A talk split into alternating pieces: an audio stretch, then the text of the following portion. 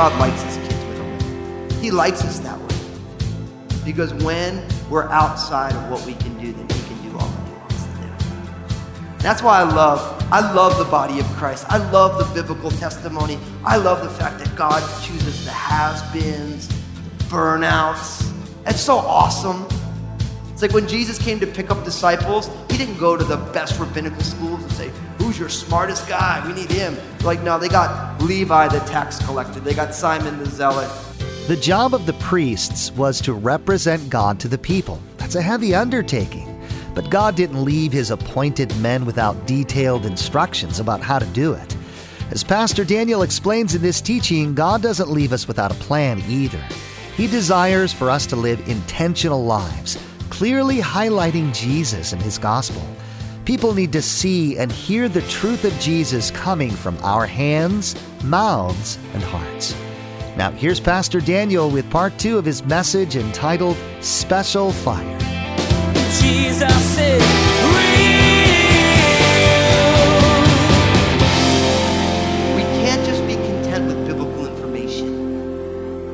That information to be integrated into our lives so that we live it out before people in such a way that they see God is holy. That if there is a God, he would be like their God. And I believe that God is doing this in our midst. I believe God is calling us, you and I, day in and day out, as we're convicted and pricked in our hearts by the Holy Spirit, proving that we're God's kids. God says, No, no, no. No, no, that's not, that's not who you are. That's not who I am. He's amending our ways. If you're here today and you've been convicted by the Holy Spirit today, that's proof you're God's child. You know why? Because just as a parent disciplines their kids, God disciplines us because He loves us. When I tell Obadiah he's not allowed to swing a hammer at his sister, which I caught him almost trying to do the other day, he thought it'd be funny. He had a hammer. It's like, yeah, you know, it's his boy, you know, just swing that thing. Oh, buddy. When I do that because he's my child and I love him, I don't want him to hurt himself or his sister. And so when God's Spirit pricks our hearts and says, no, no, no, that's not for you, it's because he loves us. Because we're his kids, he's, res- he's responsible for our growth. And he takes that seriously. But we need to integrate the truths of who Jesus is and what he's done. And we need to integrate it. We need to put it on our feet and in our fingertips, in our minds and our mouths. So important. Because when we live out a life knowing before whom we stand, God is held as holy in our hearts, and then He will be glorified before people in the way that we live and that we move and that we have our being. And what's interesting is you notice at the end of verse 3 that Aaron held his peace. So even though Aaron, and we're going to see in a moment, was brokenhearted over the death of his sons, he held his peace because he knew that Moses was right. That what Nadab and Abihu did was against the holiness of God. It did not promote God's glory in the midst of the people, which, as we've been saying, was the priest's job, right? Their job was to represent God before the people and people before God. They had that mediatorial role, just like you and I do. Now, look at what happens in verse 4. Then Moses called Mishael and Elazaphan, the sons of Uzziel, the uncle of Aaron, and said to them, Come near, carry your brethren from before the sanctuary out of the camp. So they went near and carried them by their tunics out of the camp, as Moses had said. So now Moses called upon two first cousins of Aaron to come and dispose of the bodies of Nadab and Abihu. Now, why did he do that? Because, as we're going to see next chapter and going forward, that when a priest touched a dead body, they were considered ceremonially unclean, and they were not able to officiate the sacrifices. And so instead of having Nadab and Abihu's brothers, Aaron's other sons, touch these bodies and be ceremonially unclean, or having Aaron do it, they invite other people to get involved in the work to dispose of these bodies so that the temple or the excuse me the tabernacle sacrifices could continue. So you could suppose that these were the next of kin. And this is the only time we ever meet these guys. But they were called upon for an important reason. Now, I think what's beautiful as I thought about these two men, you know, it reminded me of someone like Simon the Cyrene, who all we know about him was that he carried Jesus' cross for a little ways. And what it reminds me is that each one of us is important in God's kingdom. That Moses was Moses and Aaron was Aaron, but Mishael and Elzaphan, they were Mishael and Elzaphan. They had work to do. And it's important for us sometimes I think we get so focused on like Aaron and Moses. I was just talking to someone like, man, you know, like, so as a pastor here, man, that must be amazing. It's like, well, no, I'm just doing what God's called me to do. And you got to do what God's called you to do. It doesn't matter what your title is, it doesn't matter how much screen time you get. We all have to just do what God's asked us to do. To, to just roll up our sleeves and do what's in front of us. God called Moses to do what he was doing, called Aaron. And God called upon Mishael and Elazaphan to do a certain work. So, brother, sister, whatever God's called you to do, just do it. And do it as unto the Lord. With no pretense, with no fanfare, just do what God's asking you to do. Just like these men. And they did it. They totally did it. It says, verse 5 So they went near and carried them by their tunics out of the camp, as Moses had said. Now, in verse 6, then Moses said to Aaron and to Eleazar and Ithamar, his sons, Do not uncover your heads, nor tear your clothes, lest you die, and wrath come upon all the people. But let your brethren, the whole house of Israel, bewail the burning which the Lord has kindled. Verse 7 You shall not go out from the door of the tabernacle of meeting, lest you die, for the anointing oil of the Lord is upon you. And they did according to the word of Moses. Now, so now in verse 6, Moses instructs Aaron and Aaron's two surviving sons, Eleazar and Ithamar, not to mourn the sudden death of their son and brother. So covering your head and tearing your clothes, all of those were, were signs of, of mourning and grief. So, I mean, imagine this if you're Aaron. You just lost two sons instantaneously at a moment of great triumph for your family. And Moses says, Listen, can't mourn. Let the people mourn. You guys can't. Notice he says, You can't even leave the tabernacle courts. You're anointed for ministry. You're anointed for ministry. So he says, You need to stay right here lest you die. Don't go out. The anointing oil of the Lord is upon you. Now, I, th- I spent a lot of time with this. And I, I mean, I, when I prepare to teach, I read a lot. I read a lot of commentaries and history, and I'm always learning. But I spent a lot of time thinking to myself, man, this must have been really hard for Aaron and Eleazar and Ithamar. I mean, these are little brothers. They just watched their big brothers die. Aaron just watched his eldest sons die. Why would God say, you can't mourn, but the people can? I think one of the reasons God did that is because God knew that Aaron, Eleazar, and Ithamar had a very unique calling. And there wasn't any time for mourning because they had a ministry that needed to be done. And the way I want to apply this for us, I, I want to be gracious because I realize, like, if you've suffered grief or loss, that's hard. But you know what? Sometimes you just got to show up all broken. Sometimes when you just show up, God can use you even if you're all mangled when you get there. And I think if you look in your Bibles, from cover to cover, you find people who just keep showing up. I mean, think about Peter. Peter had these amazing experiences with Jesus at Jesus' moment of need. Peter's all out of sorts. He pulls out his knife, he cuts off the high priest's servant Malchus's ear. Jesus has to heal the wound that Peter inflicts, and then Peter flees. He denies Jesus. And then Jesus restores him and cooks him breakfast. You know, it's like, but Peter keeps showing up. And in Acts chapter 2, when the Spirit gets poured out, who's the guy who preaches? Peter. I mean, if there's anyone who wouldn't have gotten cast to be the preacher at that juncture, it was Peter. I mean, can you imagine if they were like sitting around, like deciding who's going to preach on that Pentecost day? And they're like, well, it can't be you, Peter, because you couldn't even say that you knew Jesus some 50 days ago when he was when he needed you you were saying i don't know the guy i don't know jesus who's you can imagine that peter's whole life his whole ministry he showed up mangled when jesus needed me the most i wasn't there for him but he still showed up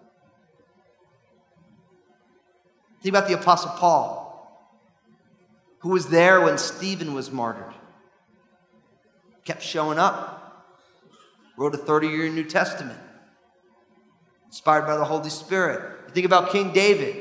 He was a murderer and an adulterer. But he's called a man after God's own heart. Why? Because he still kept showing up.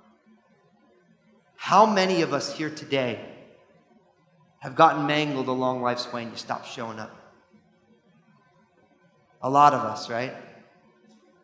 I think God's word for us is we just need to keep showing up. We need to drag our mangled, broken lives and show up again. Because you know what you find when you show up? God shows off. If you're willing to show up, God shows off. And you can imagine what's going to go on for Aaron and Eleazar and Ithamar. I mean, they just lost their son and their older brothers. That's not in any way an easy thing, but they're going to show up and God's going to use them still. You know why I think God wants us to show up when we're mangled? Because it says in 2 Corinthians that his strength is made perfect in our weakness. Do you realize that our weak parts is God's opportunity to show his strength? We are scared of our weaknesses, but God's like, that's my sweet spot. Because where you're weak, I can be strong. Where you don't have it together, I can do what only I can do. What Satan wants to do is he wants to get us to stop showing up. He wants to say, no, no. And you're saying, I can't do it. I'm here to tell you that as a, in my experience in ministry, when I just am willing to show up when I don't want to show up, that's when the magic happens. And I'll be honest, there's days I'm like, I'm just, I'm not going. I can't do it. I'm going to call in mangled. You know, it's like just as a human being, you're saying, I just can't do it. I, am just not, I can't. But when you show up, God does something amazing. So, brother, sister, I don't know what's going on today, but it's so strongly on my heart. Man, just show up. And, and if you're here tonight or you're watching it and you haven't been showing up because you got hurt, just say, Lord, I'm sorry, I'm going to start showing up. Show up for your marriage, show up for your kids, show up for your job, show up for the work of the Lord. And yeah, you're going to have a limp, but God likes his kids with a limp. He likes us that way. Because when we're outside of what we can do, then he can do all that he wants to do. And that's why I love, I love the body of Christ. I love the biblical testimony. I love the fact that God chooses the has-beens, the burnouts. It's so awesome. It's like when Jesus came to pick up disciples, he didn't go to the best rabbinical schools and say, Who's your smartest guy? We need him. They're like, no, they got Levi the tax collector, they got Simon the zealot, they got two sets of brothers. You imagine they probably wrestled a lot walking with Jesus. Brothers, you know, fishermen, guys with calluses on their hands, not guys with manicures and degrees. All through the Bible. I mean, Moses was a murderer. I'm not saying that you should go do bad so God can use you, but God likes using the motley bunch. Why? That no flesh would glory in his presence. Why? To take the foolish things of the world and confound the wise. That's why God does it. So, brother, sister, just no matter how mangled you are, and some of us have more mangling to us than others, just show up. Say, Lord, I'm going to show up. Now look at what happens in verse 8. Then the Lord spoke to Aaron, saying, Do not drink wine or intoxicating drink, You nor your sons with you when you go into the tabernacle of meeting, lest you die. It shall be a statute forever throughout your generations, that you may distinguish between holy and unholy, between unclean and clean, that, and that you may teach the children of Israel all the statutes which the Lord has spoken to them by the hand of Moses. Now, notice the Lord is speaking directly to Aaron now. It's not going to Moses and Moses sharing it. Now the Lord is speaking straight to Aaron. And the prohibition is against wine or intoxicating drink, so any other alcoholic beverage, for him or his sons when you go into the tabernacle of meeting, lest you die. So now, okay, now this is important because alcoholism is a huge problem, right? It's a huge problem. Many people here had problems. You know people have had problems. But we do not want our cultures to drive what we understand to be right and wrong. We want our Bibles to do it. So I'm gonna, what I'm going to say now is going to be disconcerting to some. The Bible never purely prohibits the drinking of alcohol. I'm going to say that. Why? Because Jesus, they had wine. The communion table was wine. And I have a rule that I'm not going to erect a standard that would eliminate Jesus and the Apostle Paul from being a leader in our church. Okay? So notice what the prohibition is. When are they not allowed to drink wine or strong drink? When? When you go into the tabernacle of meeting, lest you die. So, what it's saying is that for Aaron and his sons, they are not allowed to minister at all if they've even touched alcohol. That doesn't mean that they're not allowed to have alcohol, they just can't do it in conjunction with them doing the work of the ministry. Now, with that being said, if you cannot handle alcohol, don't go anywhere near it. Not a million years. Even if Jesus did it. Because Jesus is Jesus and you are you. Okay? So if you can't handle alcohol, don't go anywhere near it. Not even close. If you feel the liberty and you can handle it, then you have to read the book of Romans. Because the law of love trumps the law of liberty. So if you have the liberty to do it and you choose to, you need to do it in a context that you don't stumble somebody else because that is a sin just the same. Okay? So the no alcohol for the priests. They were not allowed to drink and then go do the ministry.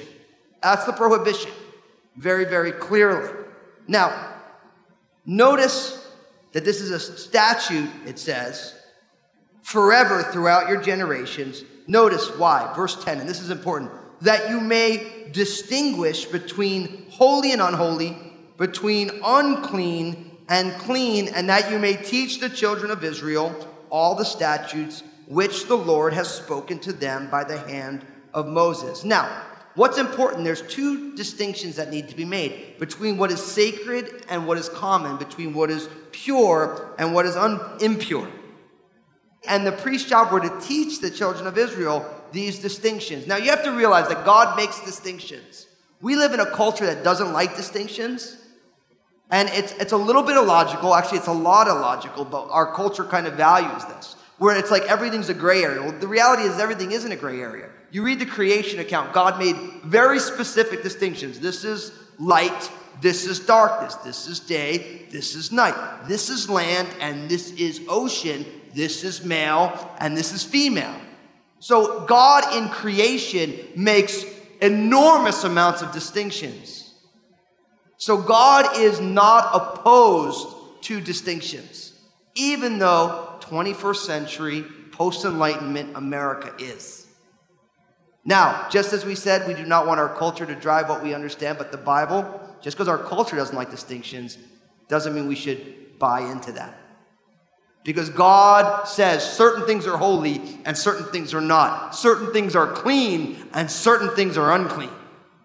And we have to be okay with the fact that even though maybe your friends or your teachers or your bosses don't think that there's distinctions, there are. And God is very clear about what is acceptable and what is not. And it was very important for God's priests to make sure that they understood what was holy and what was unholy, what was clean and what was unclean. Why? That they may be able to teach people. So again, it boils down to the witness, the witness of what was going on. He wanted his priests to be good witnesses because their job was to be able to make these distinctions for people. And just like the priests, so true for us. We need to be able to help people understand what is holy and what is unholy, what is pure and what is impure. It's very, very important. Now, look at what happens as this chapter kind of winds to a close. It says in verse 12, then, and Moses spoke to Aaron and to Eleazar and Ithamar, his sons, who were left, take the grain offering that remains of the offerings made by fire to the Lord, and eat it without leaven beside the altar, for it is most holy. You shall eat it in a holy place, because it is your due and your son's due of the sacrifices made by fire to the Lord, for so I have been commanded. The breast of the wave offering and the thigh of the heave offering you shall eat in a clean place you, your sons, and your daughters with you, for they are your due and your sons' due, which are given from the sacrifices of peace offerings of the children of Israel.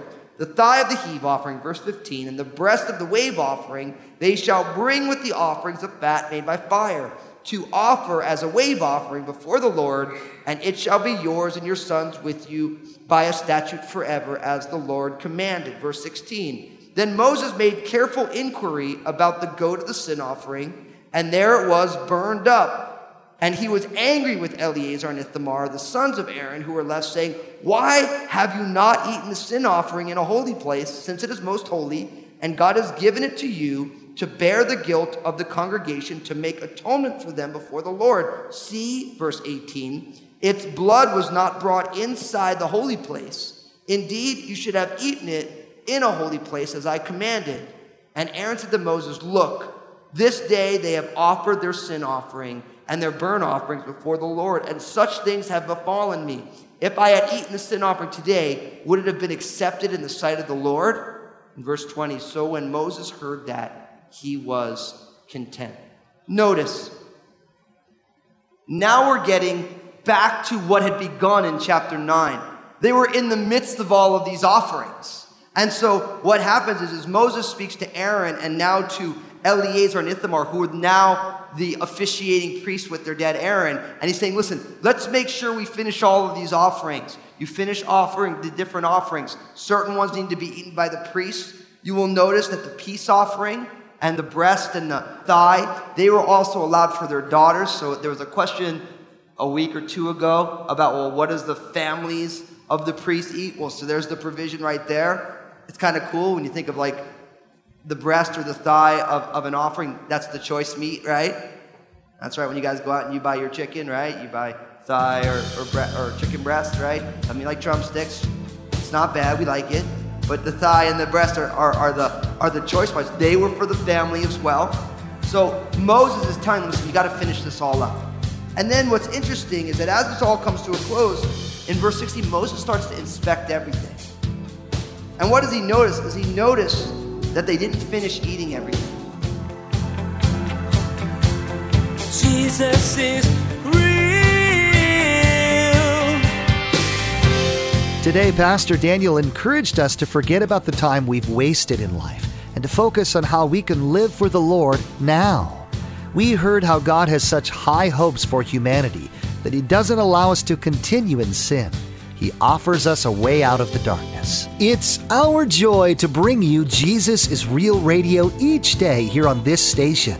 We want to give you the opportunity to partner with us here at Jesus is Real Radio so we can bring the ministry to as many people as possible. Simply log on to JesusIsRealRadio.com and select Partner from the main menu. There you can help spread God's Word by becoming a monthly supporter or by giving a one time gift. For most of us, our smartphone is an extension of our body. They are constantly ringing and dinging, telling us what to do and where to go next. We want to encourage you to subscribe to the Jesus is Real podcast. Each week, the programs right here on the radio are available in podcast format. So if you miss one of the broadcasts, you can always catch up by subscribing to the Jesus is Real podcast.